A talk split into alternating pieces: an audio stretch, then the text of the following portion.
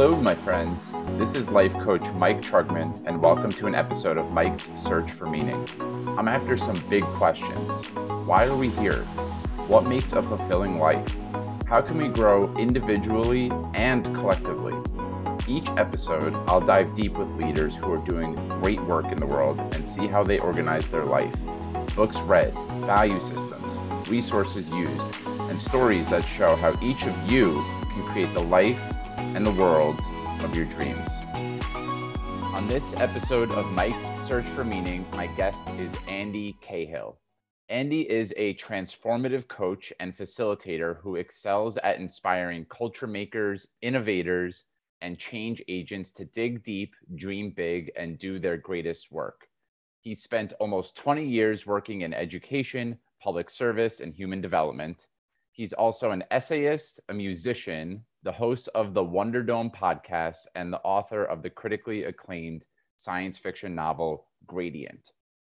And as you could tell from his bio, Andy is very multifaceted, and this conversation addresses how we are all multifaceted. So, one of the ways that we get into this is talking about internal family systems.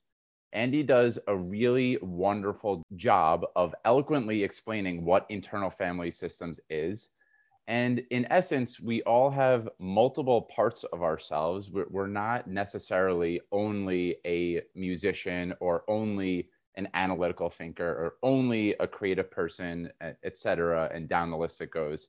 We are extremely multidimensional. We have various parts of ourselves, and internal family systems helps us integrate all of it into a whole, into our whole humanity.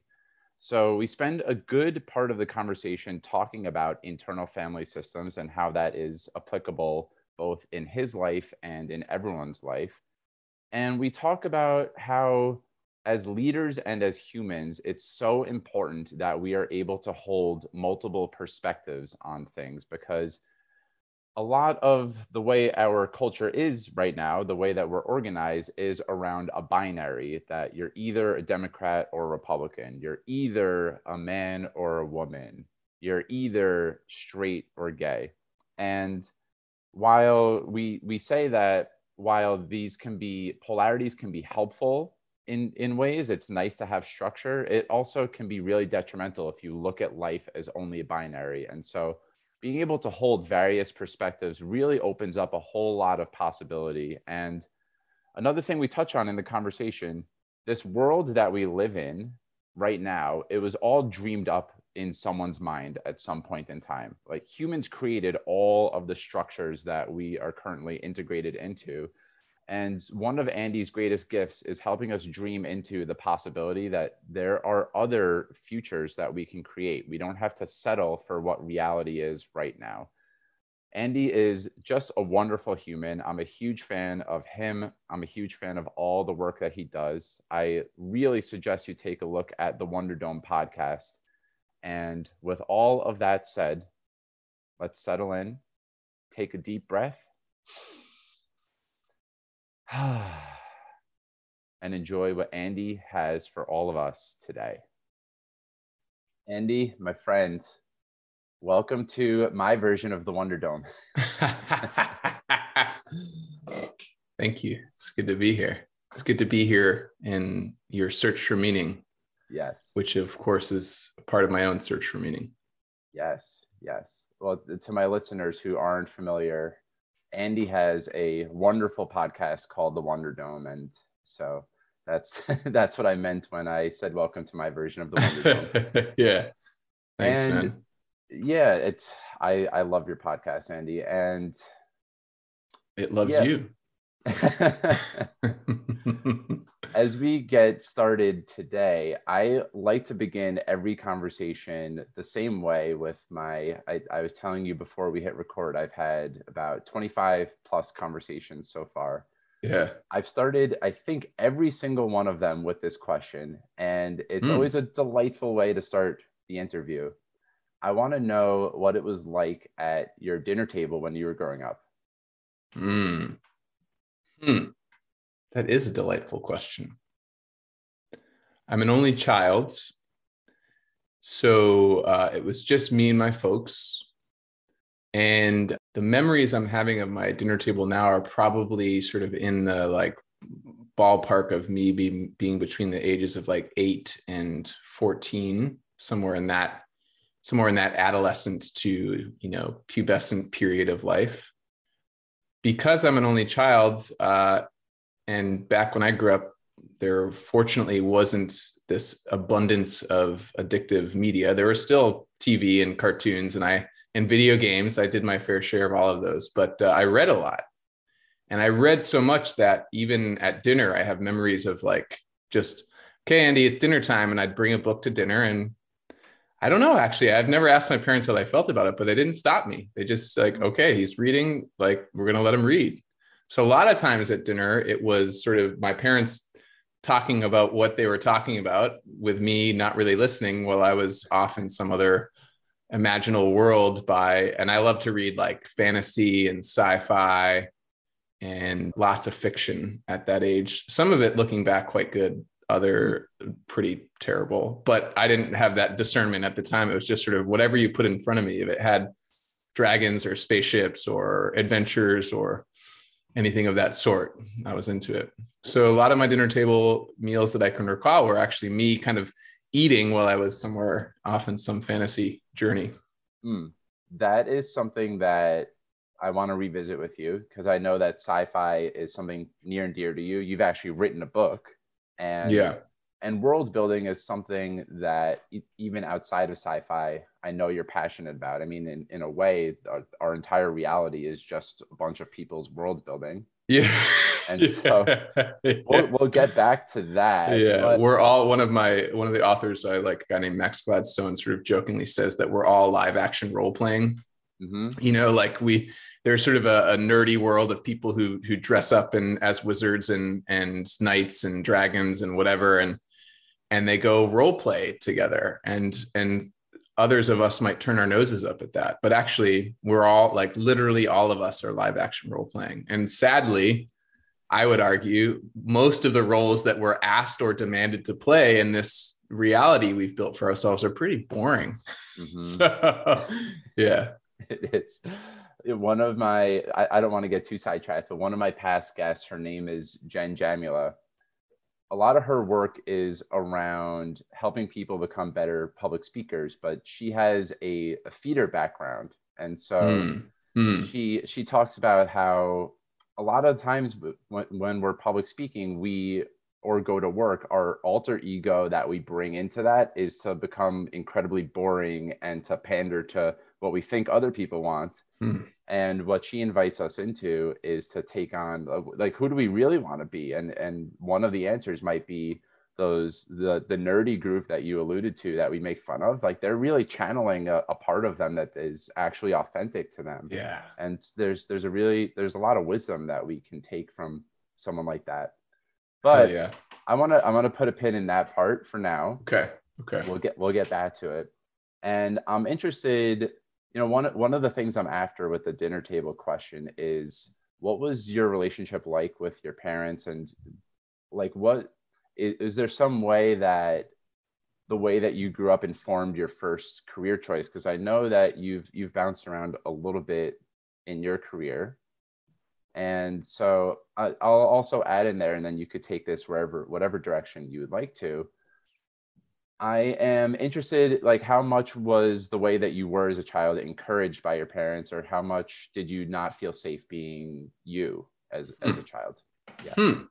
My relationship to my parents is really strong. And as a child growing up, I never felt unsafe being me.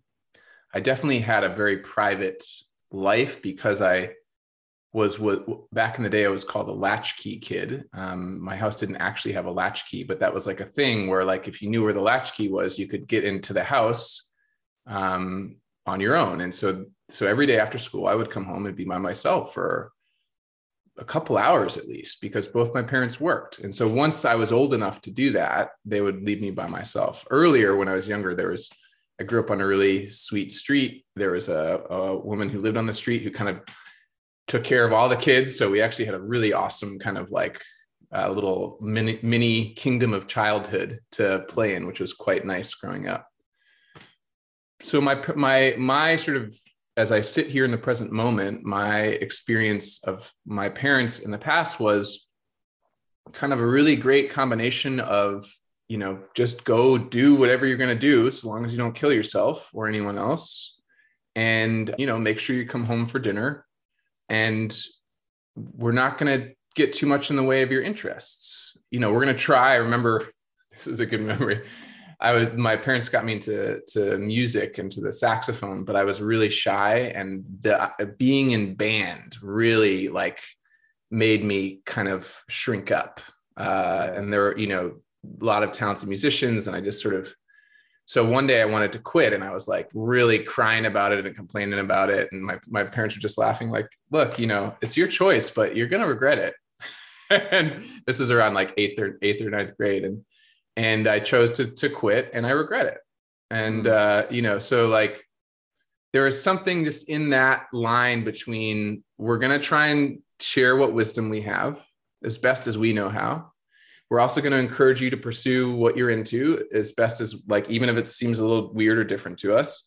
And, um, you know, we're going to give you a lot of freedom to figure it out, which, mm-hmm. you know, in terms of my career, was that your question? Like, how did that inform my career? I think that like led me to a pretty circuitous, like moments where I would landed what felt like right on the center of target and moments where I was really like maybe aiming in the right direction, but not lining up with my particular gifts and skills. And it t- I would say it wasn't really until my late 30s that I started to get pretty aligned with what I'm good at, what I care about, and what people need. It took me a long time to figure out that blend of things, but it was always with a sense of support and a sense of you've got to find your way, Andy, and we'll do our best to support you. But here's what we think you should do. I, we can tell you don't think you should do that. So, all right, let's see what happens. That is such a fascinating example because I had the, the same exact, basically the same exact experience hmm. as well. I played the saxophone until through through ninth grade actually, and in ninth grade was when I that was my first year of high school it was just not looked at as a cool i don't know if it ever was but it was a mandatory requirement in sixth seventh and eighth grade and then ninth grade it was an elective for me. And i decided to do it because i liked it but i there's so there's so many reasons but one of the things about me in high school was that i wanted to fit in more with like you know the quote unquote cool kids. And mm, playing mm. saxophone was not part of being a cool kid so there are like one specific memory for me was in eighth grade, I think it was, I was asked to play a solo and I didn't tell my parents about it. And I was I was also a very shy kid. I was too embarrassed to do it. And the the band teacher told my mom about it after, and she was she was a little shooken up about it. She's like, why why didn't you tell us about it? Mm. That would have been such mm. an honor. And I hmm. just I wasn't I just wasn't ready for it at the time, I guess. Mm. And that mm. carried into ninth grade where I had that same conversation and my parents, especially my mom, who's very musically oriented, said, I, I think one day you're gonna regret this. And I still think about that a mm. lot. You know, it would be mm. really nice to to go back to ninth grade and to see it through because there was there was really something there. And mm. Mm. of course it's it's never it's never too late I would love to pick the saxophone back up, but it's just, that's I wasn't expecting that example from you. It, I think a lot of people at that age we were too insecure to do what we want. We just want everyone else to like us. So yeah, yeah, yeah. For me, thanks for that is a, a really cool and funny synergy.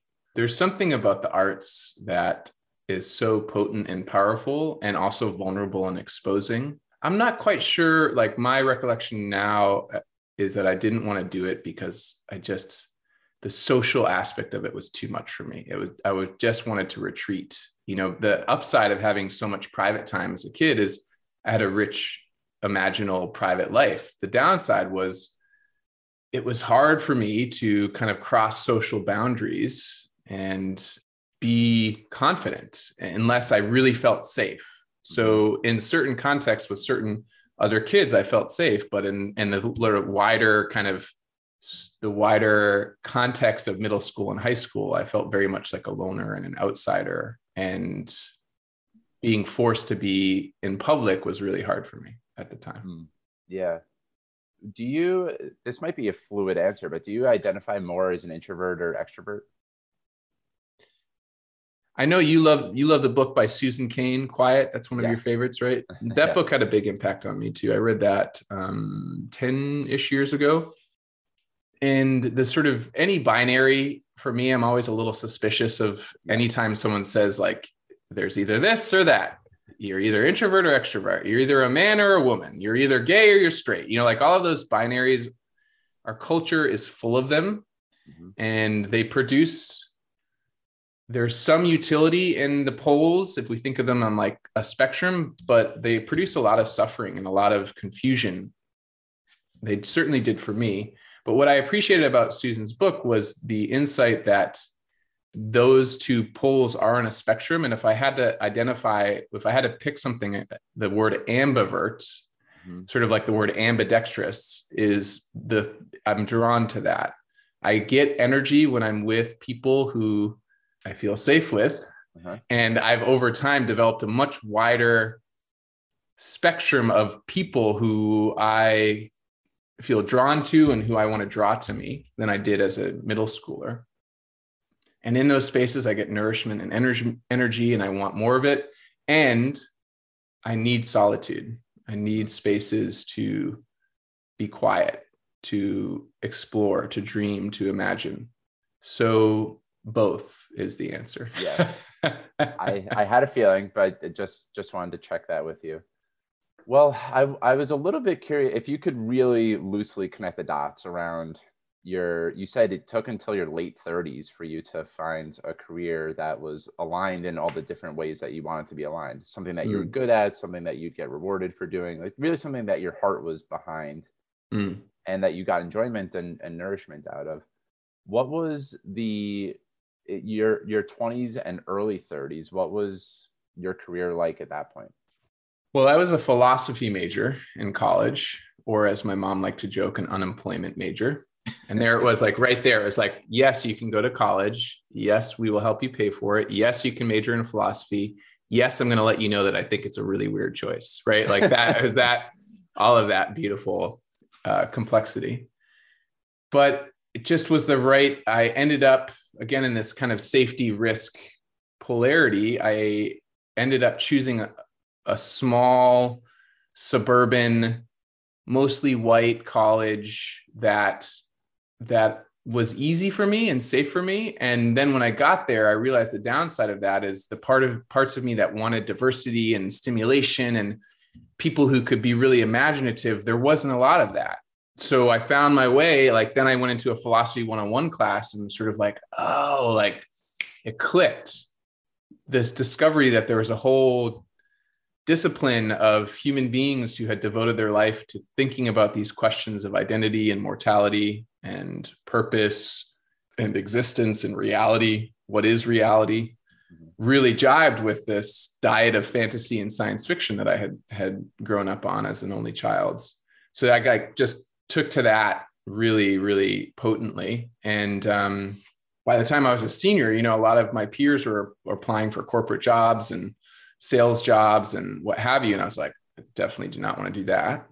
But I also wasn't drawn to this the scholarship route. I couldn't imagine devoting myself to studying one philosopher and writing a thesis on one philosopher. So, so no, I'm not going to be a a sort of traditional philosopher, what's the option? And I got really lucky. I met someone who's doing AmeriCorps, which is a sort of d- domestic Peace Corps, a chance to do public service for very little money. Uh, and but I wasn't unemployed, mom. Aha, for very little money, but with amazing. I had this amazing. Ended up with this amazing mentor. He was a, a Baptist minister. His name is Mike Duda. He like drives around on a Harley, but can can and he was the first person he would I remember he was reading a book about Jesus in his office and I came in and on the cover it was it was a brown skinned Jesus. And I had never in my very I, I wasn't raised religious, but I had just I'd never never seen that particular image of Jesus before. And uh, that's interesting. And I was more like just curious about who this guy was and how he held these this as a, a, a white Baptist minister who rode around in a Harley who could hold with complexity. That was like something about who he was embodied this journey I was on. But I didn't know how to make that happen. So I just had these amazing two years with AmeriCorps. And then I traveled for a year in New Zealand, which was incredible. And then I came back and sort of foundered for a while. I worked in retail. I worked in like an administrative role for a nonprofit.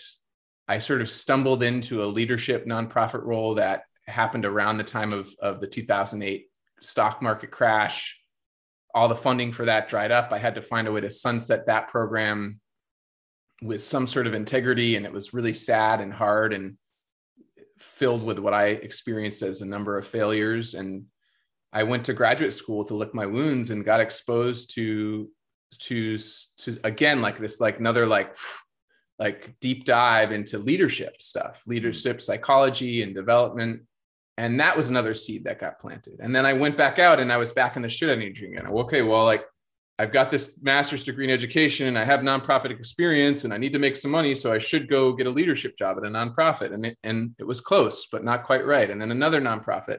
Last seed that got planted in this journey was I met a leadership coach along the way. And, and I went, You do this for a living? I couldn't believe it. Uh-huh. And that's when things started to click.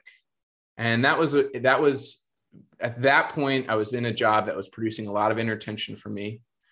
Uh, I was starting to get hip to this whole world of coaching. I was thinking about maybe social work, maybe psychology, but oh, wait a minute, I could go, I could get trained and certified and start working in, in a year or six months as opposed to two years or three years or four years. This is interesting.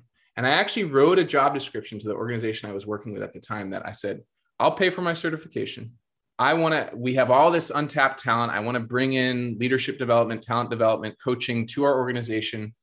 I want to serve all the young leaders that are a part of our organization. And they said no. And it was the best no I could have received because I, my cards were on the table. I couldn't pretend to be in the role anymore, the boring role that your friend, you know, Jamel was talking about. Like I had to go, okay, I have to figure out how to play this role out there. And the past five or six years has have been that journey. Yeah. Wow. Okay. Well, this uh, this is where I wanted to spend most of the conversation around around this journey of what you're up to in the world right now. So, out of curiosity, though, you know, I'm kind of thinking back to the the young Andy, the the middle school Andy, who felt I don't know. It, you didn't say like you didn't belong. You, it didn't. You didn't say explicitly you didn't feel like you belonged, but there was. It seemed like a part of you that only really opened up to people that you felt really safe with, and that everyone else. It it might have been really scary, or it, I don't know what whatever language you would use. It it might have been. It was difficult for you to feel comfortable being yourself in front of lots of people. Yeah do you think that that's something that makes you or one of, one of your superpowers in a way? Like is that something that makes you a really great coach? Hmm. Hmm. yeah the other piece of the story that that i have in presence is i was by some standards overweight. And like just a data point i weighed more at age 13 than i weigh now at age 41 and my body was a source of shame and it was also a source of material for teasing and bullying that I experienced. I remember an art class in ninth or 10th grade, one of the kids decided to nickname me Gut, mm. which was painful. Now I'm like smiling because I'm like, oh gosh, like look at this, look at this, uh, this context, look at the way kids hurt each other to make each make themselves feel better and so you're asking about my superpower, and, and I think that's part of it. My superpower is a sense of helping people get in touch with their essence. Mm-hmm. Who are they really when the masks and the baggage and the fear and the protection doesn't disappear because we need those things or to varying degrees and in varying ways but but opens up enough that they can get in touch with something that's really them mm-hmm. and know that I have experienced the shame and pain of judgment, you know, and I'm gonna maybe use a small s and a small j. Um. There's a part of me that wants to honor that there are many young people who have gone through much more torturous mental, emotional, physical childhoods than I have. But for me at the time, it was quite painful. And I know what it feels like to be judged as other, as outsider, as different, to be used as a proxy for someone else's insecurity. So I have a deep commitment to helping people be secure in themselves. And when I meet the parts of them that they're a little afraid of, but that they want to honor and embrace and find a way to do that, the one thing I can commit, know I can commit to doing is not judging or shaming that part of them. Like helping them meet that without shame is something that I've had to do for myself and that I love creating space for others to do as well. Mm-hmm. I know that if only for a brief time, I believe you studied under Richard Schwartz, the founder of Internal Family Systems. Yeah. This was this was one of the topics that I certainly wanted to get into with you. So could you share a little bit about what your experience was in in working with or under Dr. Richard Schwartz, and then give a little bit of color around what is internal family systems and uh, and the, what's its import in your life and mm. in the work that you mm. do with your clients. Mm.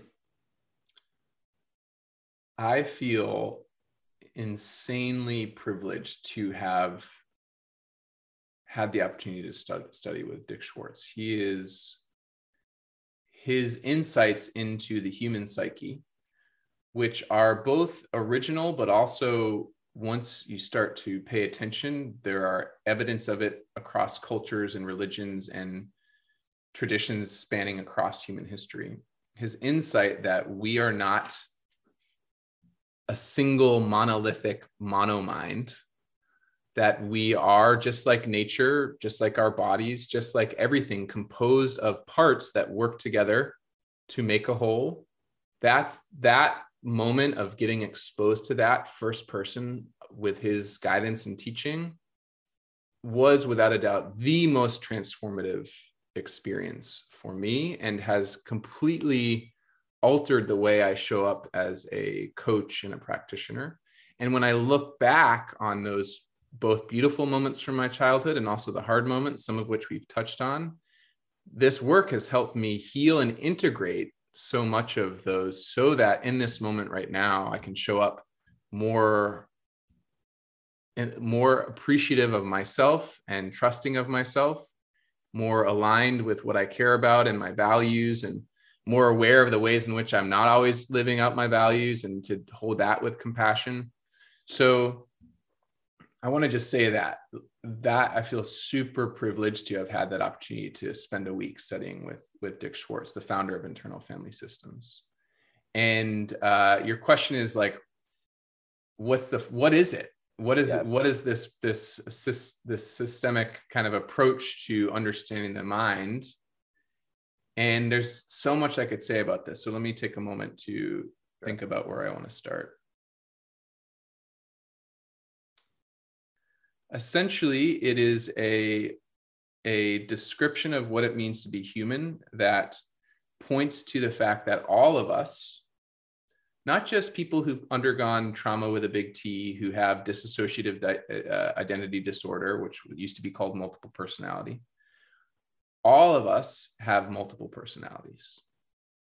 Every single one of us and assuming the physiological hardware you know the brain the nervous system is intact and functioning within within a sort of wide there's a lot of neurodivergence but within a sort of spectrum of functioning neurobiology all of us have the hardware to, to support this simple truth that we have multiple personalities. When people first hear that we live in a culture that's all about the individual that's uh, all about like you take care of yourself, you pull yourself up by your bootstraps, you ignore all the ways that you're actually leaning on systems and structures that allow you to tell yourself the story that you're pulling yourself up by the bootstraps. You're hard, you're tough, you don't show emotion. If you do, that's wrong, that's problematic. Like there's lots in here, um, I, but but we live in a culture that this idea that we might be multiple is sounds crazy. It sounds like a fairy tale. It sounds like a science fiction story. in this training that I did with Dick, which by the way, I was on a waiting list for. And then three days before the training started, they called me up and said, Someone can't come. Do you still want to come? And I said, Yes. Wow. And I didn't even know what I was saying yes to. I just was like, someone else who I trust was like, You got to check this out. And what I what it turned out I was saying yes to was a chance to get to know some of my other personalities, not just the dominant ones that show up, had shown up until that moment in most of my interactions, but uh, but many other ones. And that was an incredibly healing transformative experience. And even as i talk about it i'm aware that the whole week i had a skeptical parts of me. That were going this isn't gonna what is this? And every time we did the process which i'm happy to talk about more every time we did it I, there was a part of me going this isn't gonna work this time. This is just you're just making this up andy. But then it would work again and and i'm aware like even as i'm talking about this i'm aware of parts of me who i met that week who are kind of like getting activated right now. Um, and i'm aware of them in my body. I can notice their location in my body. I'm aware of sensation. I'm aware of thought patterns. So it's a uh, it's a really beautiful re, re, redefinition of what we are. And that redefinition opens up some pretty fucking cool possibilities for living that push up against many of the boring, conventional, repressive, traumatic boundaries that our culture has sort of accumulated over the past few thousand years. Mm-hmm. Wow, there's there's a lot in there. If you'd be willing to share, could you say a little bit about a part of you that over that one week span, a part of you that you maybe reconnected with in some sort of meaningful way or part of you that was repressed that you were not paying any attention to that you connected with and then what what allowed that to happen mm-hmm. and what was the reintegration process like and mm. then mm. maybe even to go further from there how has that made you more whole if if you will mm. Mm.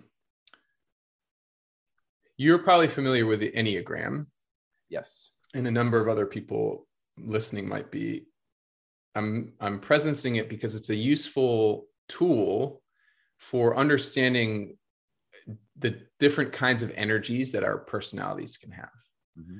uh, and actually if you learn more about the enneagram which we can debate its validity and blah, blah, blah, but just as like if we think of it as a sort of lens for understanding the the people who do a lot of work will say to you oh no no no like don't don't locate yourself as a three. You're a three mike you're a three actually notice that you have access to all of these different energies peacemaker challenger achiever individualist so um, i'm presencing that because my enneagram at the time was type 3 that was my dominant type.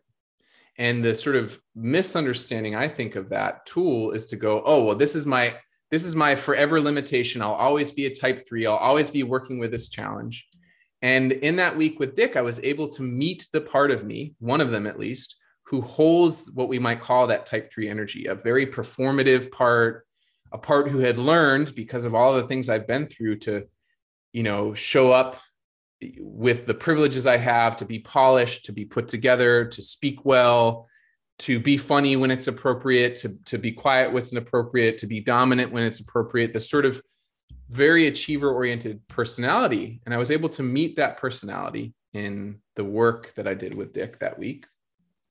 And that was like fucking pretty cool. I was like, oh, I can talk to you and we can work on when you're being reactive and trying to overperform and what that does for you as a person, as a coach, as a friend, as a partner.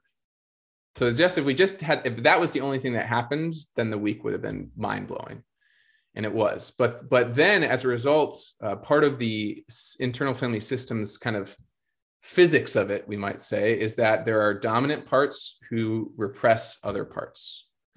And those dominant parts are we might call them managers. They try and manage your life and your world to keep you safe. And so my achiever part was a manager. Um, he was repressing a younger part of me who um, I had been repressing since at least I was 13.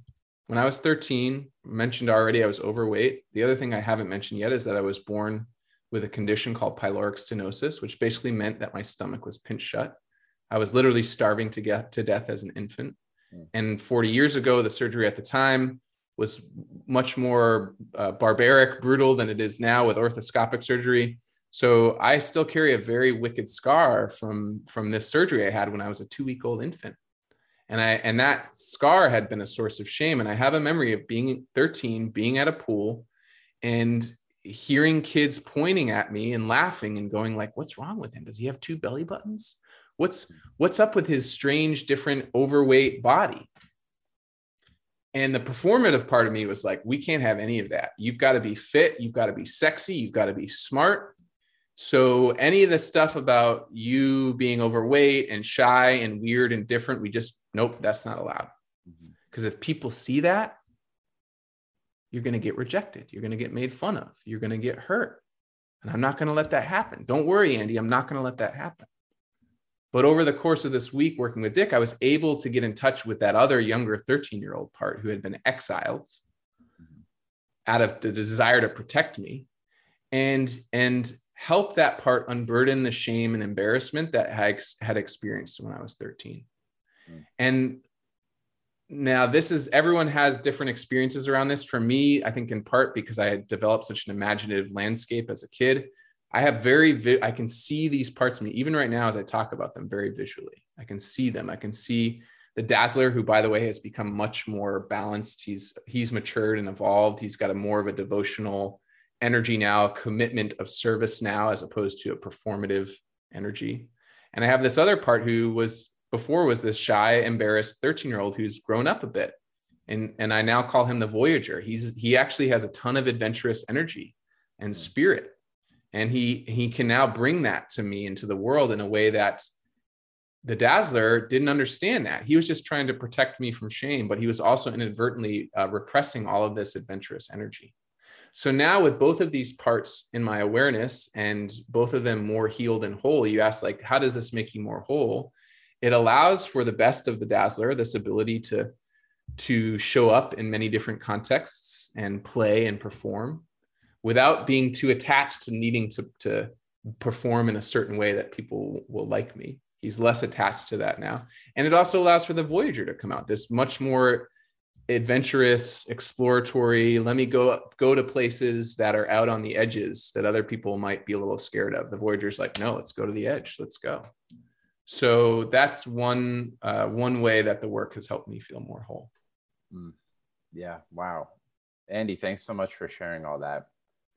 I just I want to present a couple of my reflections because you you said it so eloquently, and one of the things that that comes up for me as you're describing that is it seems I, I don't know if there's a person who doesn't have some we'll call it like six to 15 year old version of themselves that was poked at in some way that was not pleasant and then developed some sort of strategy to make sure that that never happened again or at least yeah. happened a lot less frequently yeah. And one of the beautiful things about internal family systems ifs is that it almost it allows us to get in touch with the part that protected us from that ever happening again. So like you you said it's a manager. Uh, we develop almost all of us i think develop a manager who in some way is trying to protect that younger 6 to 15 year old version of us. And if we can connect with that part and and this is another topic i wanted to explore with you compassion and self-compassion if we can have just incredible compassion for the the role that that manager is playing for us mm-hmm. a lot of times we get in touch with the fact that that manager doesn't want to it's working overtime it's tired yeah. of working so yeah. hard right yeah and it doesn't it doesn't really like doing that role so much anymore it's actually and quite demanding it play it that role. significant energy energetic cost over yeah. over time. And we don't even realize that that's not that's only a part of us right? That that isn't us. And so there's a, a lot of wonderful things come out of this work but that delineation of the parts of us versus our you know the capital s self like you alluded to before is one thing. And then we have incredible compassion for maybe the the scared little boy in us the, the scared 13 year old who didn't want to be made fun of and also can see the power in that 13 year old boy. Yeah. And so that's been an integral part of my work too andy as you know i mean i've, I've had the blessing of having a couple of sessions with you. We realize that this part of us this exiled part that we don't want to show the world actually has incredible gifts to offer. And mm-hmm. it's wow there's mm. just mm. there's such mm. if we can get in touch with all these different aspects of ourselves we there's an unlimited possibility that emerges in, in almost any given moment, which is not to say that we don't get tripped up a million times and get activated and flared up but like that's that's just part of life really but it's it's for me it's more of the being able to i'm able to tune into what's present for me in any given moment much more adeptly than it almost feels like i was living a this separate life several years ago yeah. right it's like i didn't even realize that this was something that I could be aware of, let alone have awareness of it. So I've talked to is- a lot of people I've done this work with who describe an experience of waking up. Mm-hmm. I had a client who said, I feel like I've been out to lunch. Yes. This whole time. How did I not see this? And that also then then other parts can come in and start feeling shame about like not being aware of this so then we work with that but this to to your to your extent to the point that we can simply get in touch with the innate compassion we can have for any being who has suffered or who has tried really hard to be something so that they can be safe or that they can belong or that they have power or status or stability all of these root human needs that our society often implicitly says especially if you're not a certain a certain kind of person and a certain kind of body with a certain color skin and a certain amount of money born in a certain geography like the the the the place of safety in our society quote unquote safety it just keeps getting smaller and smaller and smaller and we all of us are trying to scramble our way to that if we can. And in the process we're taking on all of these burdens of shame and protection and survival.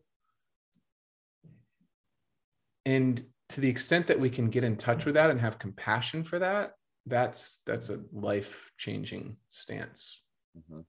and the thing we haven't talked about too explicitly yet but we've both alluded to and this is maybe the most mind-blowing part of the ifs model the ifs understanding is that this idea that each of us have what in ifs is called the self with a capital s. There's some sort of center of gravity some sort of conscious consciousness.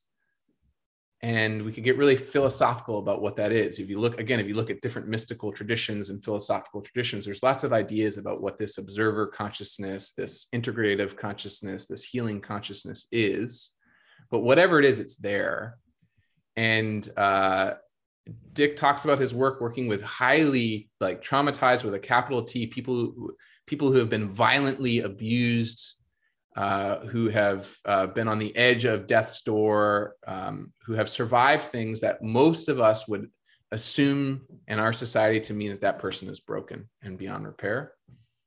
And doing this work with the parts, the protectors, the managers, the more extreme managers, protectors called firefighters who will use drugs and alcohol and cutting and self-harm and, and anger and violence, use whatever it takes to get the pain away and also these little young exiles who've been repressed out of the desire to protect. Even the, the quote unquote most traumatized people have access to this healing energy. Mm-hmm. But but it, we can't get there unless we're willing to trust ourselves, unless we're willing to trust that we can be compassionate even in the face of the parts of our past that feel really scary and overwhelming.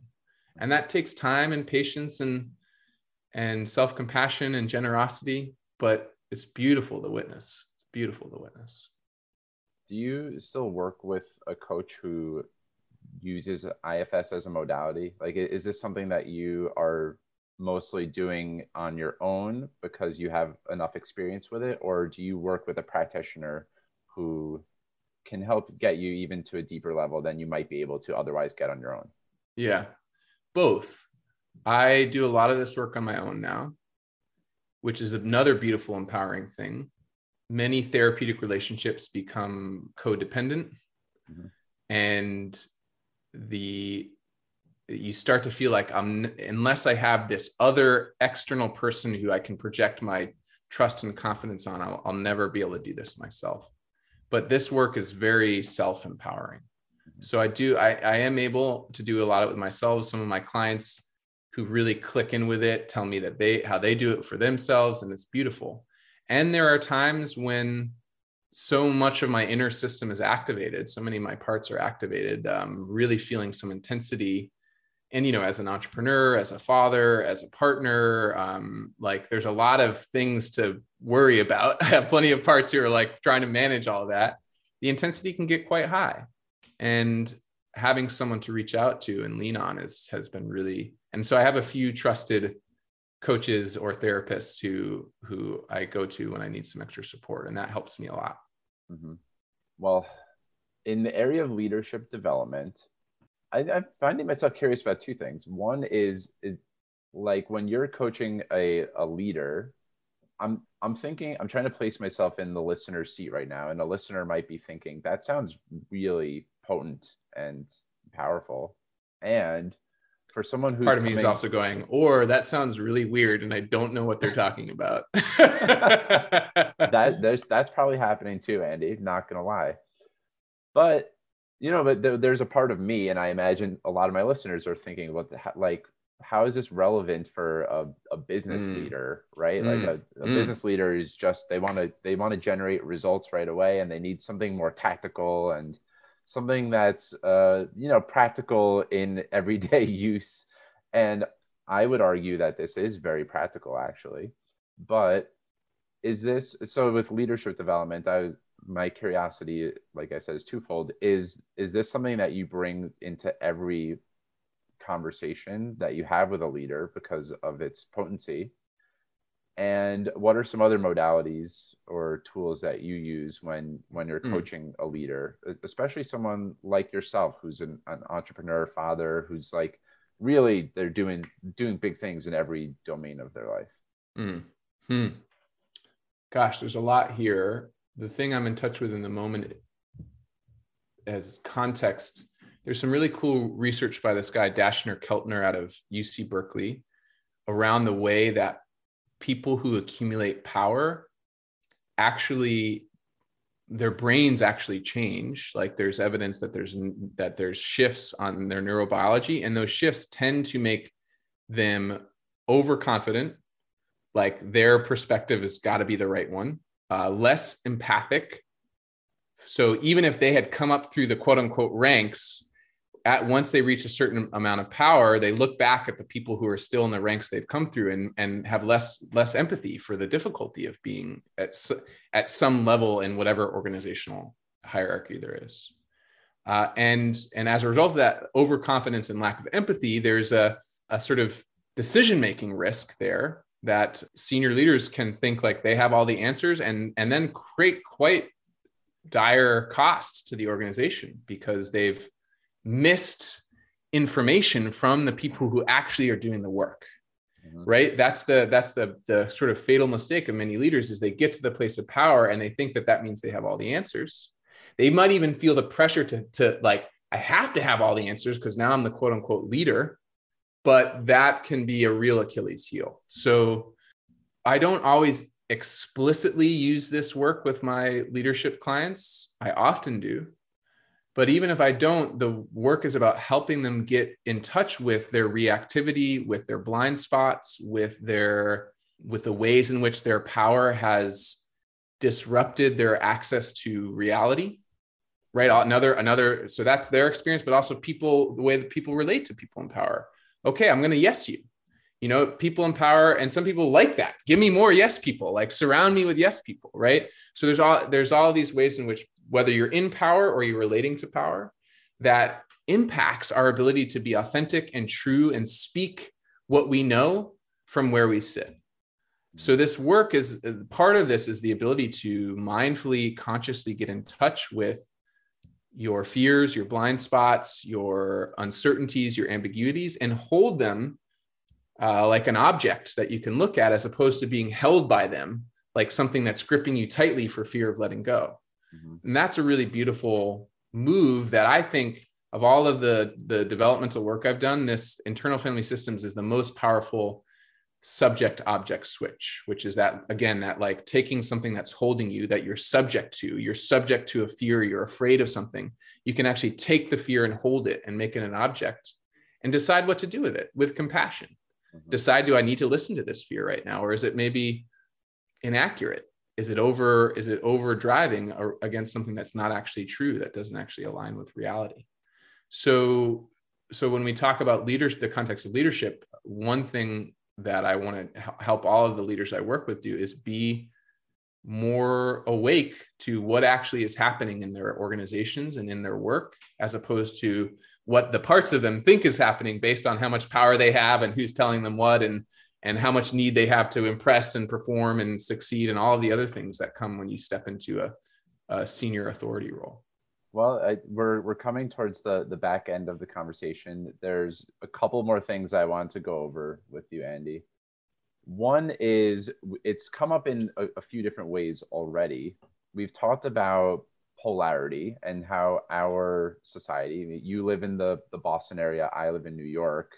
So we live in maybe a more culturally diverse areas than than a lot of other people get the privilege to live in, but nonetheless, our society really a lot of times lives in binaries. You're you're either you you know you said man or woman. You're either shy or outgoing. You're either an introvert, extrovert. There's all there's numerous ways in which this shows up. A Republican or a Democrat. A, yes.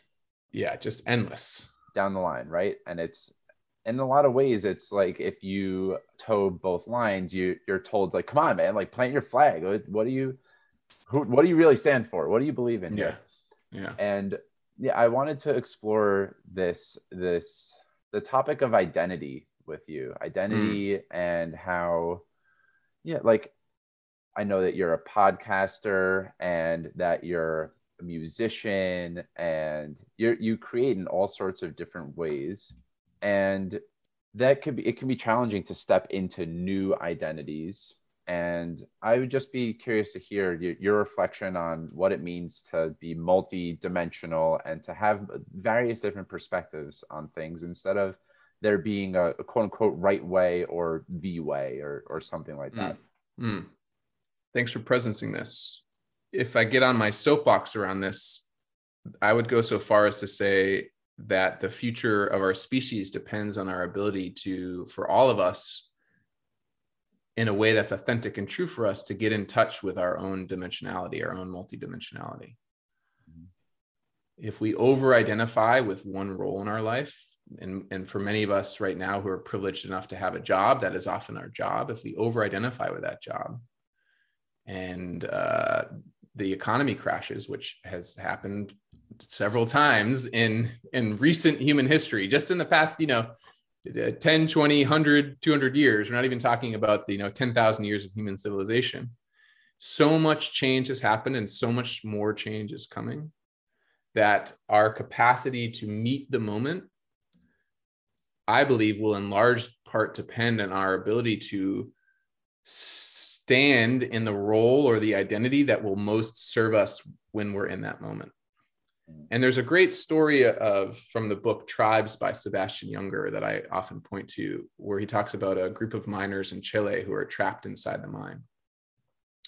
And again, there's a, a binary that'll come in here that that we can tease apart, but there, but there, but maybe just you and your listeners start to imagine when I say the word uh, coal miner, mm-hmm. just notice what image comes in your head, right? Yeah. And and I can speak for the image that comes to mind. I'm picturing a, a gruff dour, strong man uh, who's smeared and dirty and who doesn't have much access to emotions and maybe even thinks that that's kind of bullshit and you know they're there to get shit done and make it happen and just like get out of the way if you're a softie mm-hmm. and that energy that's sort of we just described an archetype or maybe a kind of collection of archetypes or identities right the sort of strong tough sort of stoic focused like there's these uh, energies and identities well the story in the book is the miners get trapped in the mine and you can imagine the strong tough decisive archetypal energy being really useful in those first few hours. How do we get out of here? We've got to, okay, we got to get dynamite. We got to get it resources. We're going to go this way. Can we get, can we blow through the, that wall? No, we can't. Okay. Is there a way to drill up here? And eventually the, that energy had exhausted every possibility. The miners who were, had access to this decisive, what we sometimes call leadership energy, had run out of options. And the simple truth they had to come to face was that they were trapped in that mine. And if they were going to get out of there, it was because someone else was going to come to help. And if they had any shot of someone else coming out to help, they had to survive. And this really interesting thing is that only people down there were men, but other identities started to emerge. Caretaker identities started to emerge. Men, and I don't know, maybe some of the men who are really decisive also were able to turn and become caretakers. But whatever the case was, that there there were men in that group who stepped forward and said, like, "Hey, like we gotta we gotta talk to each other. Like, oh, they're those two people kind of don't like each other. I'm gonna just work with that. I'm gonna man, you know, re- there's these relational skills, these these quote unquote soft skills, which I, I hate that phrase. I call them adaptive skills or relational skills, started to come to the fore, and um, and the group last, lasted down there for over 30 days because they had access to the identities they needed to survive in that context. If they had said the only way out is we blow our way out, and if we can't do that, then we got to blow ourselves up. I mean, we mm-hmm. see that shit happening. Yeah. We see people who are literally willing to destroy everything they love and everything around them because they, if they didn't, it would be a threat to their identity. Mm-hmm. And that threat may have been adaptive once in human history, but it's maladaptive now if we don't have the capacity to hold multi identities, we're screwed. That's my, it's okay. So, soapbox. I'm now off my soapbox. What does that mean for you and I? It means at the very least, we can have a lot more fun than we're giving ourselves permission to have. And I'll name that parts of the stuff you're presencing came from some of my achiever energy, the, the who I talked about earlier and that's not always that's both a strength and a, and, and a liability. So if i'm only always doing stuff to prove myself to others i'm going to burn out. But if i can get in touch with the essence of that energy which is this wonderful performative playful creative let it rip and see what happens. And then the parts of me that want more quiet and solitude who want to go do deep thinking give them some presence and the parts of me who want intimacy and love and connection like give them some presence. And by letting all of these different parts through these different identities we life is richer. It's more beautiful. We're more equipped to handle the suffering that's inevitable. Mm-hmm. we're more compassionate to others who have identities that are different than ours because we're aware of some part of us that might hold a piece of that identity of the outsider or or the loner or the adventurer. So i think like existentially being multidimensional is going to be critical for us as a species and kind of day to day we can have more fun and be less hard on ourselves and be more open to experiences. Yes. Here here. Hey i'll, I'll take soapbox andy. I, I don't mind if you're shouting it from a soapbox or where you're standing from. I i uh, i've heard you relay that story before and it it always touches me and uh, in in different ways based on where where I'm at and what I'm feeling in the moment. I I think it's a really beautiful story, right? There isn't one way to lead, counter to what uh, our culture might propagate. It's there's so many different ways to lead and so many different ways to to make a difference, big or small. Yeah. And it's not just action oriented all the time, doing things, achieving there's uh, different contexts, different moments call for different parts of us to show up. And so I, right. That story does a really wonderful job of uh, presencing that and illustrating that. Yeah. Is there anything that we haven't gotten to that that you would like to bring into the conversation before I? Towards the end, I always end with uh, a few more rapid fire type of questions. Okay. I want to say one more thing briefly about leadership. Then I want to go back to the world building piece that we started with because yes. I think it connects to what you we were just jamming on. Your insight that any of us can lead, that's a core part of the leadership work that I do professionally. People confuse authority and power with leadership, but we only need to look out to see plenty of people who have lots of power who are protecting the status quo and likely making things worse for other people in the process protecting the status quo. That's not leadership. Leadership is, is the work of helping a group of people or collective, a society, a planet thrive. And anyone can do that regardless of how much social, political, organizational, institutional power they have. And it's a choice. So that's another beauty of being aware of our multi identity, multi dimensionality is we can get in touch with the parts of us who can help us lead when the moment demands it. And the parts of us who can help us be team players and followers when the moment demands it. And realize that that doesn't say anything about our worth as a as a person. Are we the most powerful or the least powerful? rather that every every one of us in any group can can show up and exercise leadership on behalf of the greater good and i think that's a beautiful way to move through the world something that i aspire to and try and help the people i work with aspire to and that connects to the question of world building and science fiction i mean science fiction is a wonderful canvas to imagine what kind of world could we build mm-hmm. i mean there are literally infinite possibilities anytime you hear someone say something like, well, that's just the way we do things here. You're, you're on the, you're on the trailhead of a uh, of a trap. You're on the trailhead of a cognitive, emotional, imaginational trap because they've lost sight of the fact that that the way we do things around here has evolved and re-evolved and redefined countless times and there are just limitless possibilities technological possibilities social possibilities relational possibilities, artistic possibilities. And to the extent that we can have access to those, we can literally co create and participate in building a different world than the one we live in. Mm-hmm. And we don't have a blank canvas. But we, but but there are lots of room to take things down and reassemble and build new parts and add in new pieces. So if we all get get into that and have fun with that, that's also a world I want to live in, where we don't just assume like oh well because everyone has cars and we drive around on roads and each each of us lives in our own isolated house so that's just the way life is. No no there's lots of different ways life could be and i'm really passionate about helping people realize that they that we can all be world builders. Yeah. Love it andy. Well just a, a few more questions on my end one question i love to ask all my guests and you you talked about having fun and I, I think this point this question points to just a, a way that in your everyday life that you have fun what's an ordinary everyday moment that brings you great joy mm. i love walking outside in nature regardless of the weather mm. i in particular there's some there's a part of me that derives pleasure in walking out in more extreme weather like when it's snowing or raining and you know being able to like handle that or embrace that that kind of energy of that. But really any any day of the week if i can walk in the woods for an hour that is joyful and nourishing for me. Mm-hmm. um and and then as a father i there are parts of me that are like like go like oh god this is so hard being a father. Like oh, i wish we could just like somehow get them to 16 and they go take care of themselves so i can you know like i'm totally want to honor that. Uh, and there are parts of me who love, like just before I came in with you, I was with my kids for uh, a little bit longer than anticipated. So we got started later than we had hoped to. But we were just running around. We have a sandbox. My daughter was just chasing me, throwing sand at me. And like she thought it was the funniest thing in the world. And mm-hmm. I did too. It's like, this is so great. We can just play.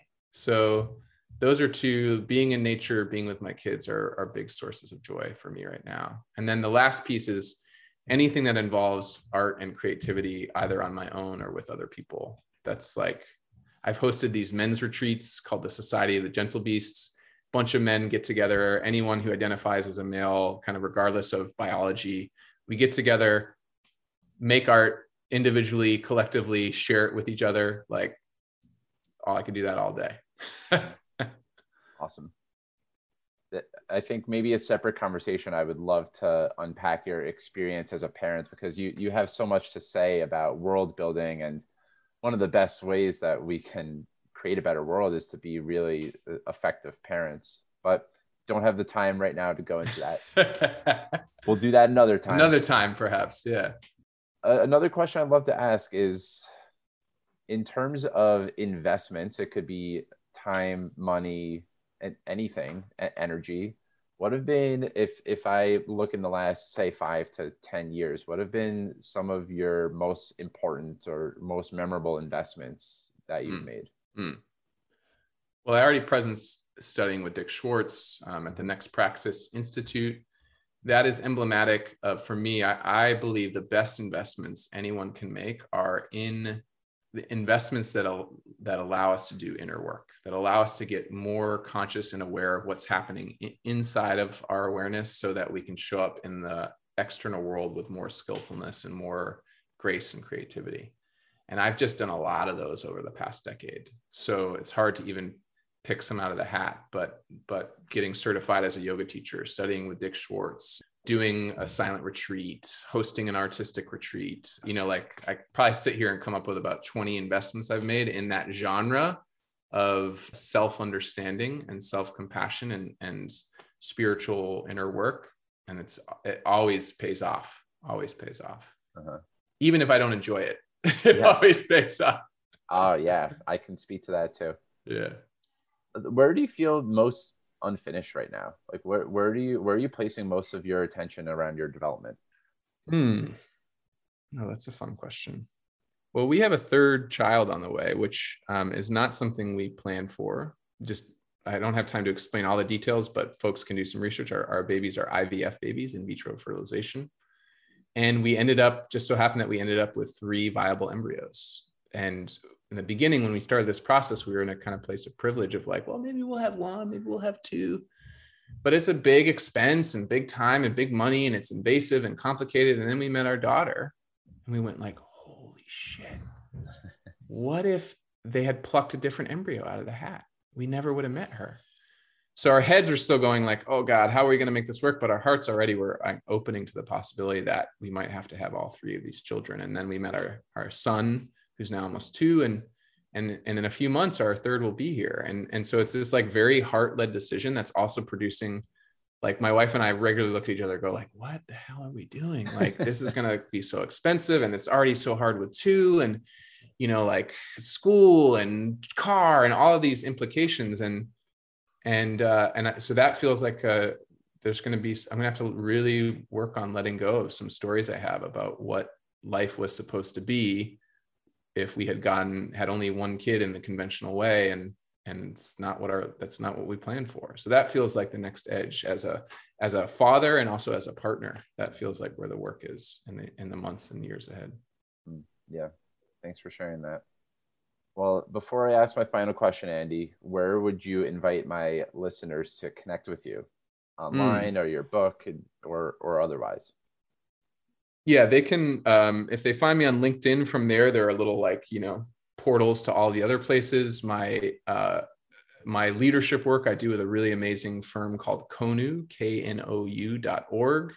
My personal developmental coaching life coaching work i do through mindfulcreative.coach although that is changing by the time people hear this it might be under my new branding, which is called Dimensional, which is funny because mm. we're talking about being multidimensional. I don't know if I've shared that with you yet. No. So that's going to evolve, but mindfulcreative.coach will get you there. And then Google the Wonder Dome and you can find that. That's my podcast. You can find that on every wherever pods are casted. So lots of ways to get connected to what I'm up to. Yeah. Highly recommend that everyone check out wherever Andy is is located. Check out his LinkedIn, check out his website, check out his podcast. I'm I'm a huge fan, like I said. And Thank you. The final question that I ask Andy, it, it's really similar. I know that you started your podcast around the question, "What is your fiercest hope for humanity?" Mm, mm-hmm.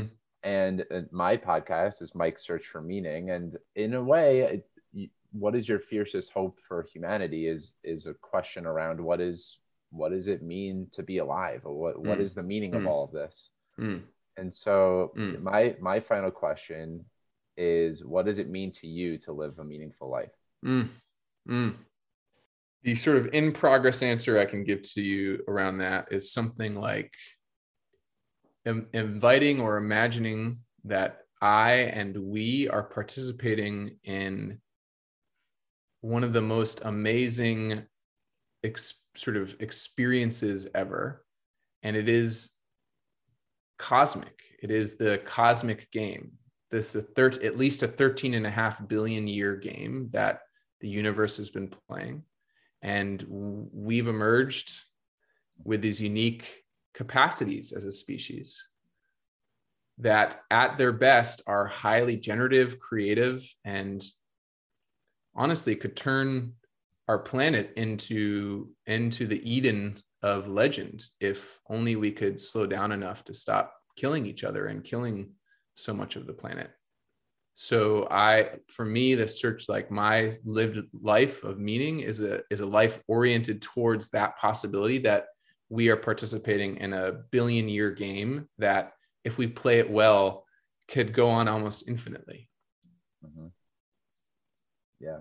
Well andy thanks so much for taking the time to be on my show it's it's been an honor and you always start your episodes by sharing some sort of uh, appreciation or, or how you experience your guests and i i wanted to end my mm. episode with how i experience you man and i experience you as someone who is this is short selling it big time but someone who is just walking so firmly on his path and what i experience your path to be is, is someone who's leading with his heart just wide fucking open mm. and is mm. is really you're up to everything that you want to be up to and i say that not from a place of like you are walking your path and it's selfish your path to me is uh, invites everyone else one of the beautiful things about you is that it it creates that safe space that you alluded to for other mm. people to mm. feel like yes there is a sense of possibility right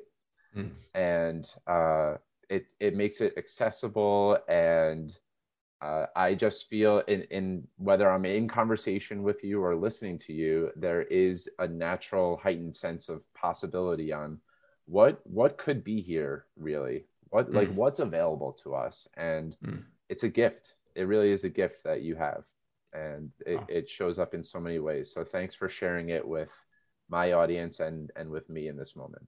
Oh man, I'm really touched by that. Thank you.